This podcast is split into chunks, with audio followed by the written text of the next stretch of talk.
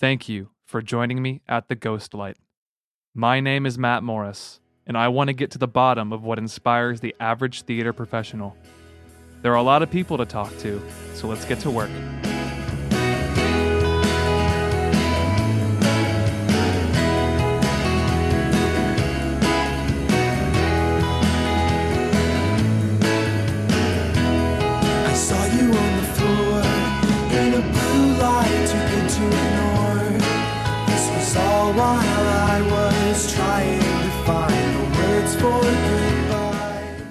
Thank you for listening to the fifth episode of The Ghost Light. I wanted to start this episode by thanking you for listening.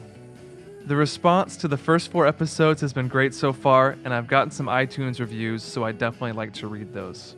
The first one is a name backwards, so it's going to be hard to pronounce, but it's Brown Mitchell backwards, so you can read that backwards in your head. It's a five star review. It says, Choir kid who married my college best friend, actress. Great teaser episode, Matt. Can't wait for more. Thank you, Mitchell. I hope you're still listening. I really appreciate the review. It means a lot to me. The second one is called Eagerly Waiting for More from S.A. Fulton, and it says, I love the first few episodes and can't wait for more. I really appreciate that these interviews with artists that aren't typically spotlighted. It's wonderful to hear more about how each got started and how it has shaped their careers so far. I would love to hear discussions in the future about broader issues and subjects in the arts world. Discussions about fundraising, community involvement, arts in schools, regional theaters, and different philosophies that companies use to create a season, etc. These reviews mean more than you know and are extremely helpful in getting this podcast off the ground. If you could subscribe and leave a rating on the service you use, it would be of great help to me. In line with the second review I read, I am looking for more perspectives on the theater. If you know an artistic director, a costume designer, a producer, anything that would be interested in speaking with me, please ask them to reach out to me at TGLPod on Twitter and Facebook or theghostlightpod at gmail.com.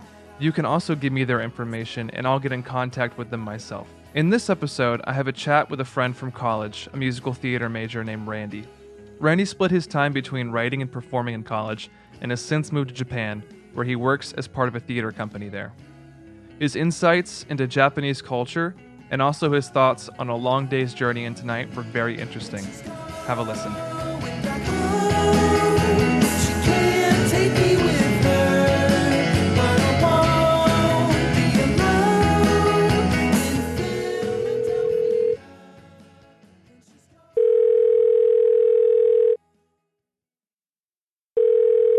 Hello, Randy. How's it going? It's going pretty well. How are you? I'm doing very well. Thank you for being a part of this, man. I really appreciate it. Yeah, no problem. Great. Thank you for reaching out to me. Yeah. Of course, of course. So usually how I start these things or, or how I have been starting them is I kind of just say what I know about you up front and then I just let you fill in the blanks from the beginning. Does that sound good? All right. Yeah, that sounds awesome. All right. So here's what I know about Randy and it's not very much. I know that Randy went to the same school as I did, TCU. Yes. I believe I believe you were were you an acting major? I was a music theater major actually. Yeah. Musical theater major. Okay, very close. Uh, and Yeah. uh, I know that you moved to Japan and you currently live in Tokyo, Japan. I do live in Tokyo, Japan. And Great. yeah, that that's pretty much it. Yeah. I don't yeah, Uh, that's uh, that's really what I know. So why don't you just start from the beginning and kind of fill in uh, the blanks in my knowledge here?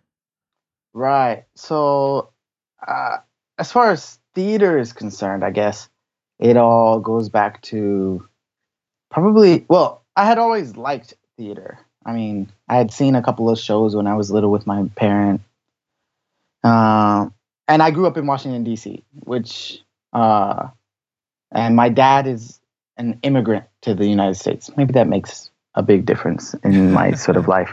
Yeah. But Yeah, I would agree. whatever. Uh, yeah. so like when I was young, I saw some theater. I thought it was really cool and fun, but uh, my family wasn't very wealthy, which meant that I wasn't able to really go to see very much theater. So I wasn't really, I never really thought about it as sort of a thing that I could do myself um, until about probably middle school when I joined this youth group in Washington D.C. It's no longer there anymore, but it was sort of a group that involved people from D.C., Maryland, and the Virginia area, and so they all came together and created this musical And that was sort of my first really big experience with me acting and sort of doing that. Um, after that, I sort of liked theater, but I never really thought about it until I went to the Duke Ellington School for the Performing Arts in Washington, D.C., uh, where I was a literary media major, which meant basically I was writing all the time. So basically, I had been going to a lot of different schools uh, throughout my the beginning part of my life, just because my mom's job would move us around a little bit. hmm Uh, but when I got to about high school, like my second year in high school, I was just writing all the time in my journal. Like I would be in math class writing random Yeah. stories and poems and stuff. So one day, my journalism teacher took my notebook and then called me to her classroom afterwards. And she was like, if you are going to be writing this much, you should go to this performing arts high school. So, uh, and it was actually really strange because I wanted to enter in my junior year, uh, which the school never allowed. so I spent probably four or five months every time they had an audition, like calling them up, being like, "Can I come to the next audition?" Basically, they kept telling me no, no, no, and it got to the point where I got to know the uh, admission counselor's like name, and so whenever I would call, she'd be like, "Oh, hey, it's Randy again." nope, not this time. Yeah. It's good to be on a first name basis, though. Yeah, but I mean, I think in the end, that's really what got me a chance to even go to the audition. Because as a junior, they just sort of have a blanket rule for not accepting them. So I, I ended up going, and my interview was going horrible. like the the board just didn't seem really interested in my stuff Yeah, yeah. Unt- until I started talking about like the last book I read, and I didn't actually read a lot of novels and short stories, and but I did read a play right before I did this audition. It was a August Wilson play, Fences, and uh, as soon as I said that that was the last thing that I read, like the the I didn't know it at the time, but the guy who was in charge of the playwriting course at the school, like his eyes lit up and Mhm. he started asking lots of questions. And I really think that that was what got me into that program.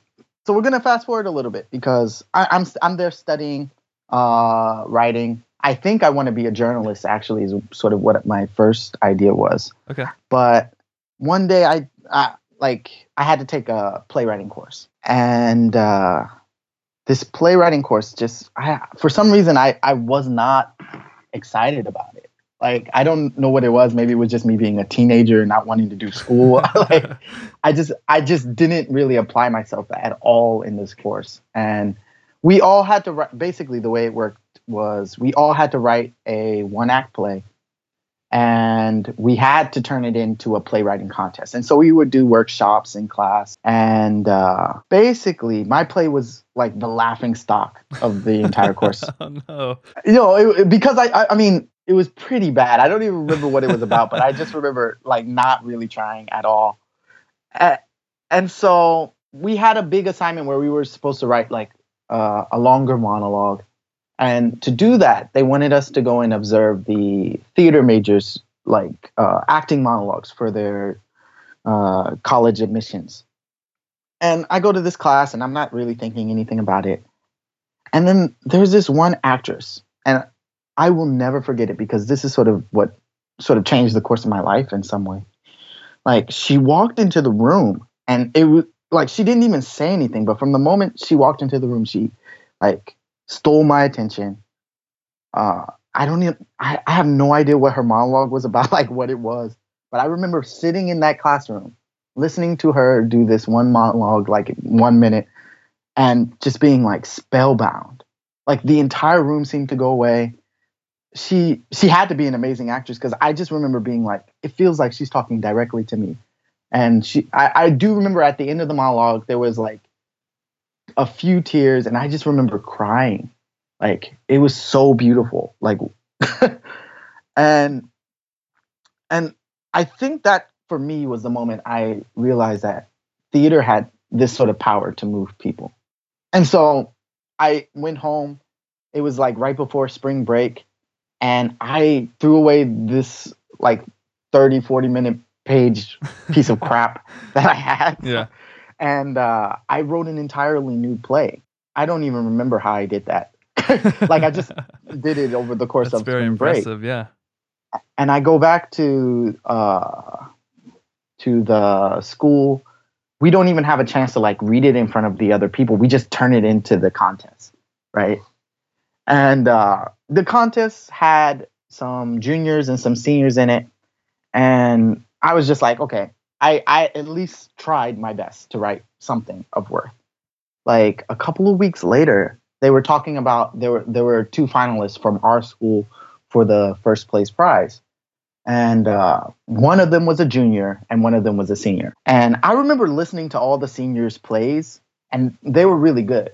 Like, these were all writing majors, right? So they were really philosophical and they had like these really deep meaning. But I won that contest. Wow. Congrats. Yeah.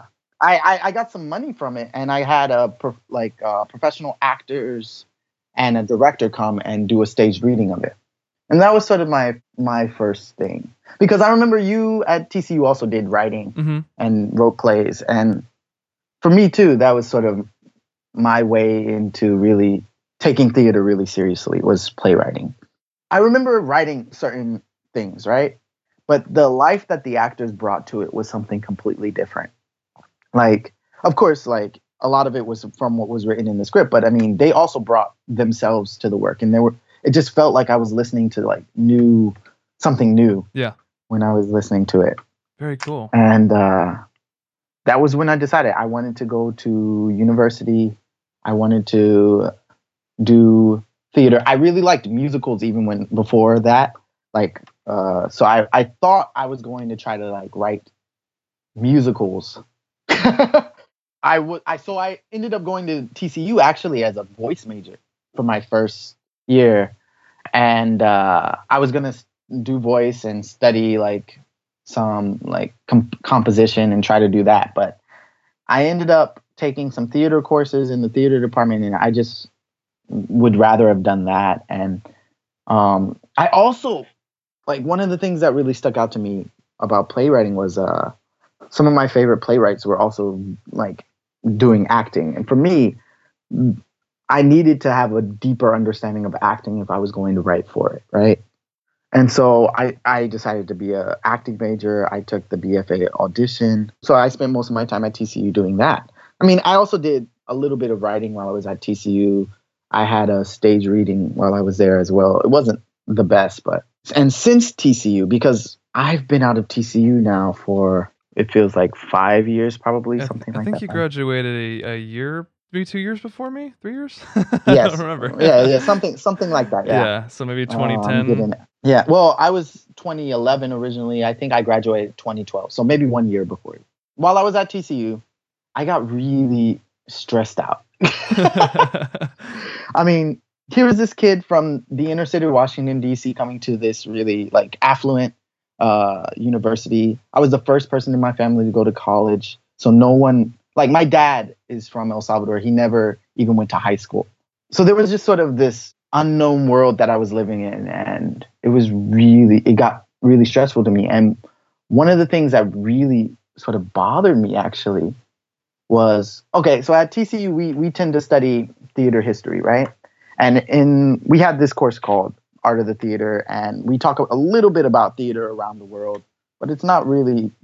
It it didn't really feel like I was studying a lot about theater in Central South America, and for some reason, like I wanted to know more about theater in other countries besides the West. Like I don't know why, but like I would take I, I took theater history one and two. I took a 21st century theater history and music theater history courses and of course like uh, those we're to focus on america and the west but there's so much more theater in the world like every country. And i also had that heritage which i didn't really know much about. And so i started going to the library and doing theater like studying theater in different countries. And i came across japanese theater. And i was on scholarship at tcu so i had one semester that i knew i could study abroad. Hmm and so I decided to go to Japan. So there are some things that I, I would like to unpack about what you said. Yeah, of course. Some some very course. interesting things that I learned. Um, so you said that you, came from your your father was an immigrant. Um, right. So did you feel like he put any sort of pressure on you to do certain things, or was he accepting of you doing theater? Because I know I I knew a lot of kids growing up who had immigrant parents that wanted them to do go into certain careers, professions because they felt like they were safe. Did you have a similar experience? So my father didn't really sort of have a preference about where I went, like what I studied. He did say a couple of times that he didn't think it was the best because it wasn't sort of lucrative. Yeah. But I mean, he he was still he never really because I was the one who was getting scholarship money to go to TCU. So as long as I had a way to pay for it, it was fine. But it it wasn't necessarily there wasn't help coming, and he wasn't really sort sort of supportive. But on the other hand, my mother was really really supportive about it. That's good. Yeah.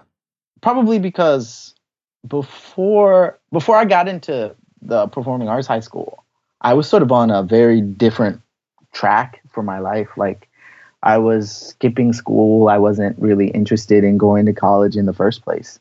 Being involved in the arts sort of gave my life a purpose in some ways. Like I just really felt like I wanted to tell some stories and when I told my mother that, she was extremely supportive. She was like, "If you want to study that, go ahead."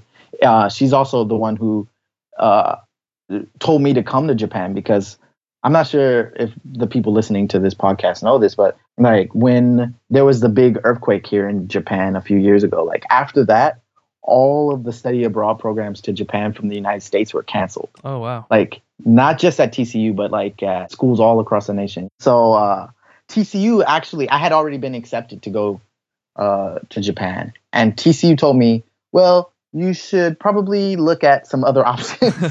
and so they they got me really last minute accepted to go to study abroad in London. But uh, I was talking to my mother, and my mom was like, "If you don't, you've been planning on going to Japan, you've done all this research. If you really feel like you, that's where you need to go, then that's where you need to go. I'd really hate for you to sort of regret not going there." And so my mother is really the reason why I was like, "Okay, well, I will." Because I ended up having to really show some show some presentations to the school itself to tell them how much uh, how safe it was and and then once I got here I sort of started getting involved in theater so Yes, so let's jump into that. Uh, I kind of have a, t- a two part question. Um, how have your experiences in America prepared you for Japanese culture? And do you feel that there are big differences in the way that the Japanese approach theater in general? first I think uh, culture wise there's a lot of big differences I think especially uh, I don't think that being in America really did prepare me in a lot of ways so I say there's a lot of differences, and I think that that's what a lot of people tend to focus on when they come to Asia in general, for example. Uh, but for me, actually, what's been the most oh, I've been here probably going on five years now, and uh, what's been the most helpful is actually trying to find more of the things that are similar. Like there are a lot of reasons that people do things that are really similar, and the way they try to express that is very different. yeah, that makes sense. So like when I was studying abroad, I did an internship at a kabuki company, right? That internship sort of thing was part of the study abroad program I was in. So we had a sort of lecture course that went along with it. And the first day I go there, they asked me to translate something. And at that time my Japanese was horrible. yeah. They asked me they asked me to translate like a simple director's biography and it took me all day and I was like asking all the coworkers around me like how should I do this? So I- it was horrible. I was like there's no way they're ever going to ask me to do some translation work again. And I go back the following week and they give me a kabuki script. And kabuki is written in very old Japanese. It's very hard to translate even for professional Japanese translators. And they wanted an English copy of it because they wanted to do some performances abroad. Mhm. And I was like, this is impossible. They they want me to fail. is how I felt. They're just testing you. I went back to my class and I was telling my teacher, like, I don't think they like me very much. like, like, why would they do this to me? The thing that my teacher told me was wait a little more time, think about like the stuff we're reading about, like these uh, books on Japanese culture. Maybe you'll have a different opinion of it later. The understanding that I came to after was so in Japan, when people don't want you to work like in their company anymore, it's really hard to fire people in Japan because people tend to work for the same company forever. So it's hard to fire people. So what they do is they don't give you work. They make it so that you're bored out of your mind. And that's how they show you that they don't want you there. that's quite a creative way to do it. Yeah, yeah. and so I I had this piece of work and this translating thing and uh I went there probably 2 weeks later and I was working again and they asked me to do like some simple like flyer stapling or something. And when I finished, I was like, okay, what can I do next? And they were like, oh, don't you have that translation job? Well, why don't you do that?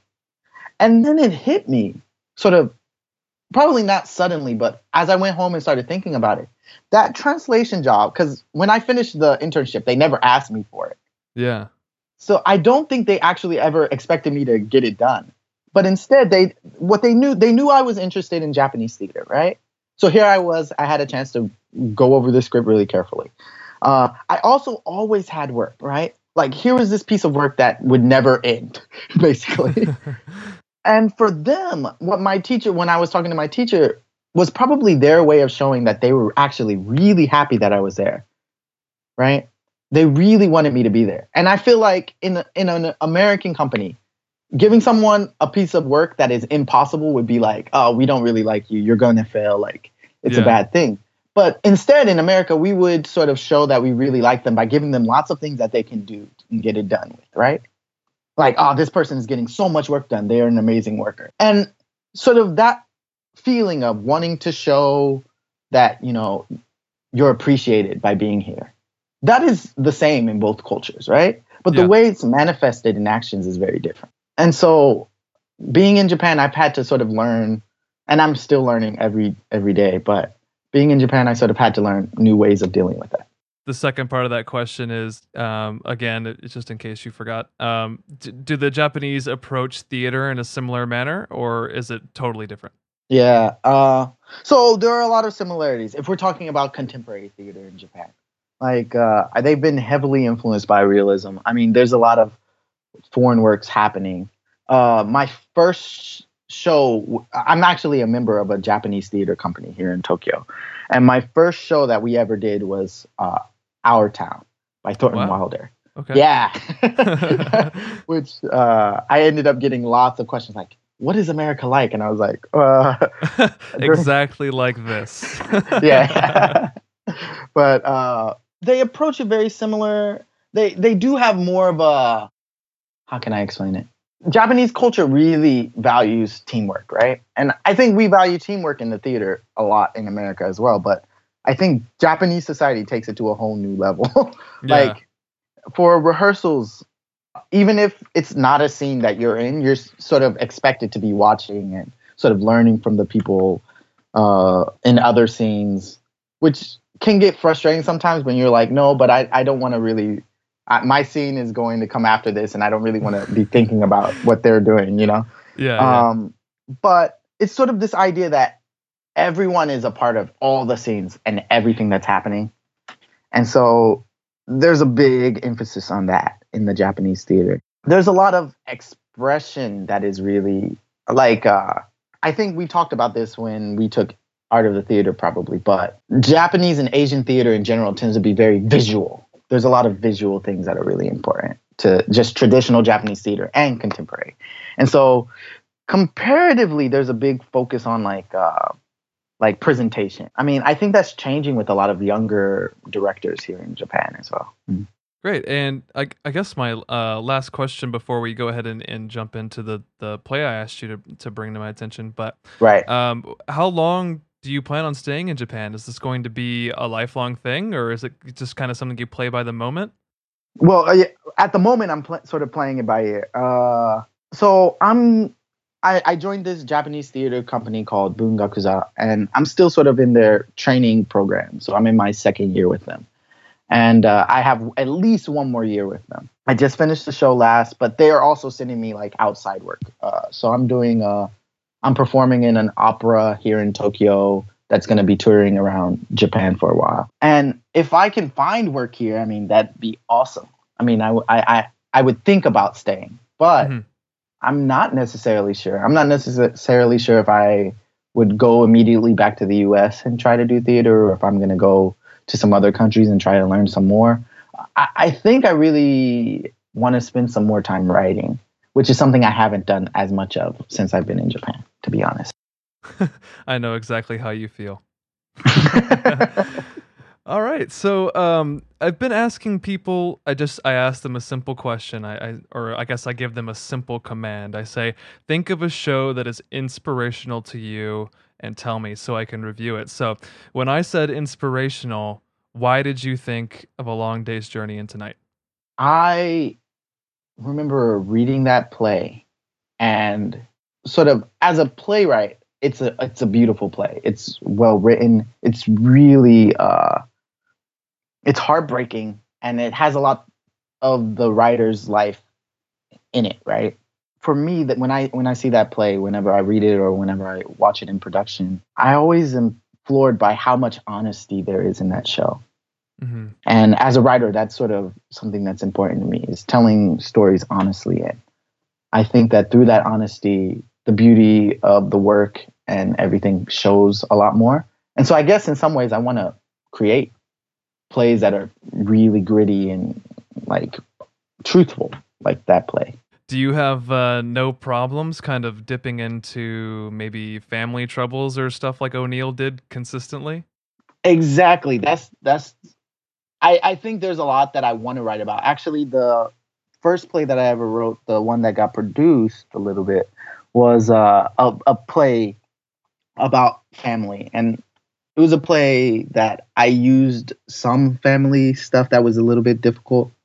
Uh, not very.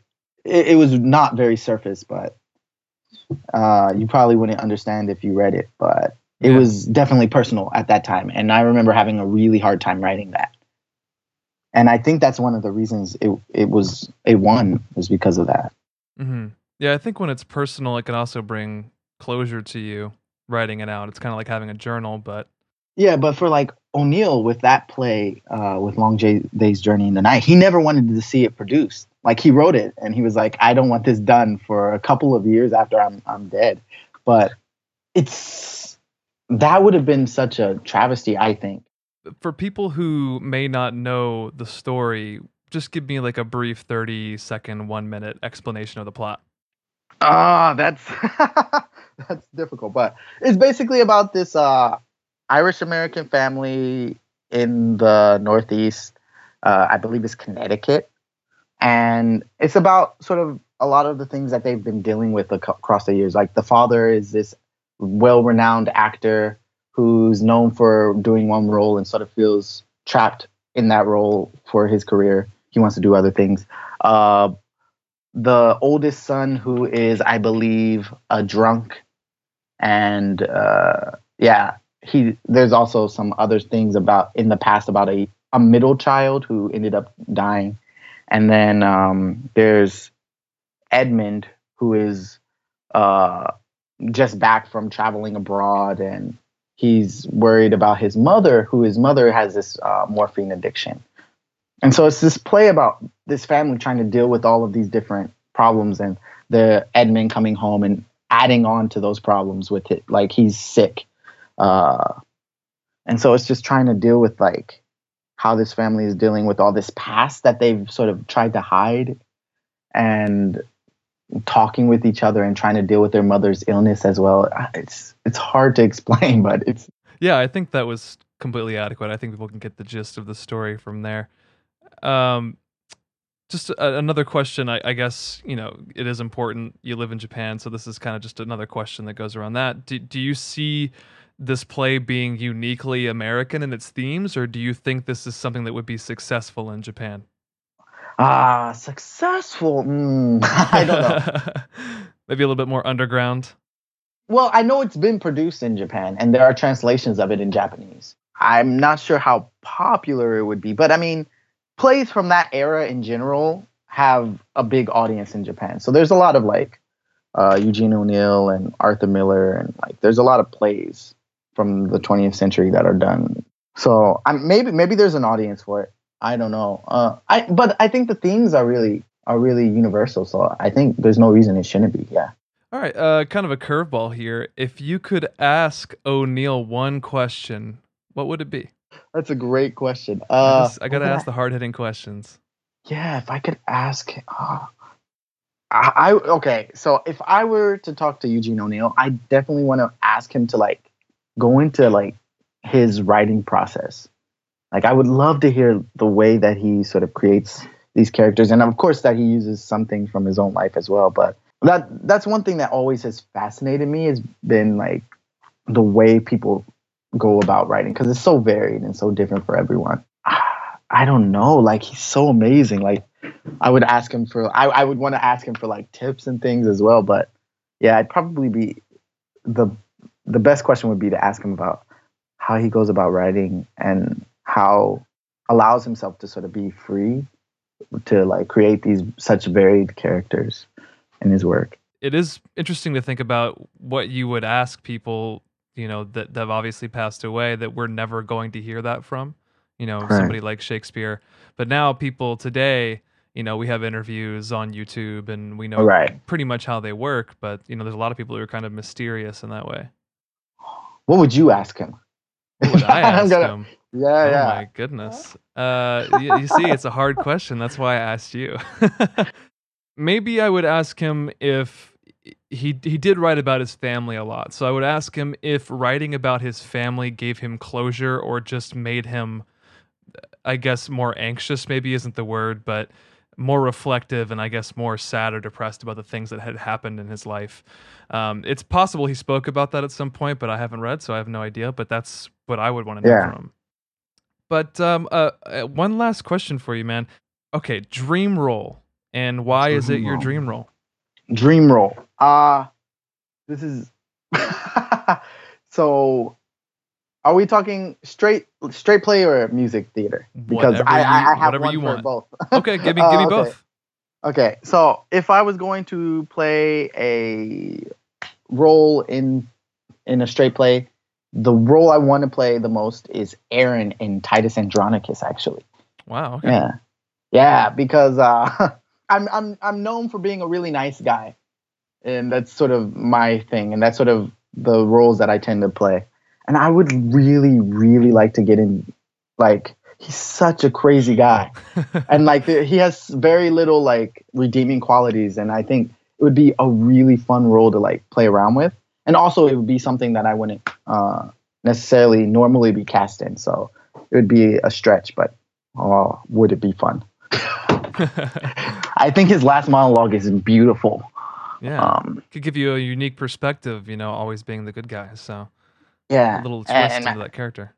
Yeah, yeah. Uh, and if I was going to be in a, in a musical, I would love to play Collins in Rent, just because Okay. that's one of the first musicals that I've ever I ever saw, and uh, I just I, mm, it fits my voice range, but uh, I just think it's a, a nice role. Okay. Yeah. Yeah, that's good enough reason for me. Well, I want to thank you for being on, Randy. It's been so interesting to hear your story and kind of your perspective about your life. I learned a lot of things. I hope people listening that know you learned a lot of things. Um, is there anything else you would like to say to the world? Uh, to the world, yeah. um, ah, no, no, I don't. I don't think I have anything that I would like to explain to the world. But uh, if you're ever in Japan, or if you're interested in anything in Japan, or please get in contact with Matt, and he knows how to get in contact with me. So I would love to visit Japan personally someday, so Yo, I'll hit you up if I come your way. yeah, thanks. All right. right, Thanks a lot, Randy. You have a good day. it's been a pleasure. All right, take care. I hope you enjoyed my conversation with Randy. I learned a lot about how Japanese culture thinks about theater and work in general. I hope you learned something too. Next time, I talk with the theater head at TCU, Harry Parker, about the show Gypsy, how he got into the theater, and his work as a director. If you like the music you've heard today, Malandros wrote the intro song and Pachyderm wrote the outro. I'll link to both of them in the show notes. I'll see you next time at the Ghostlight.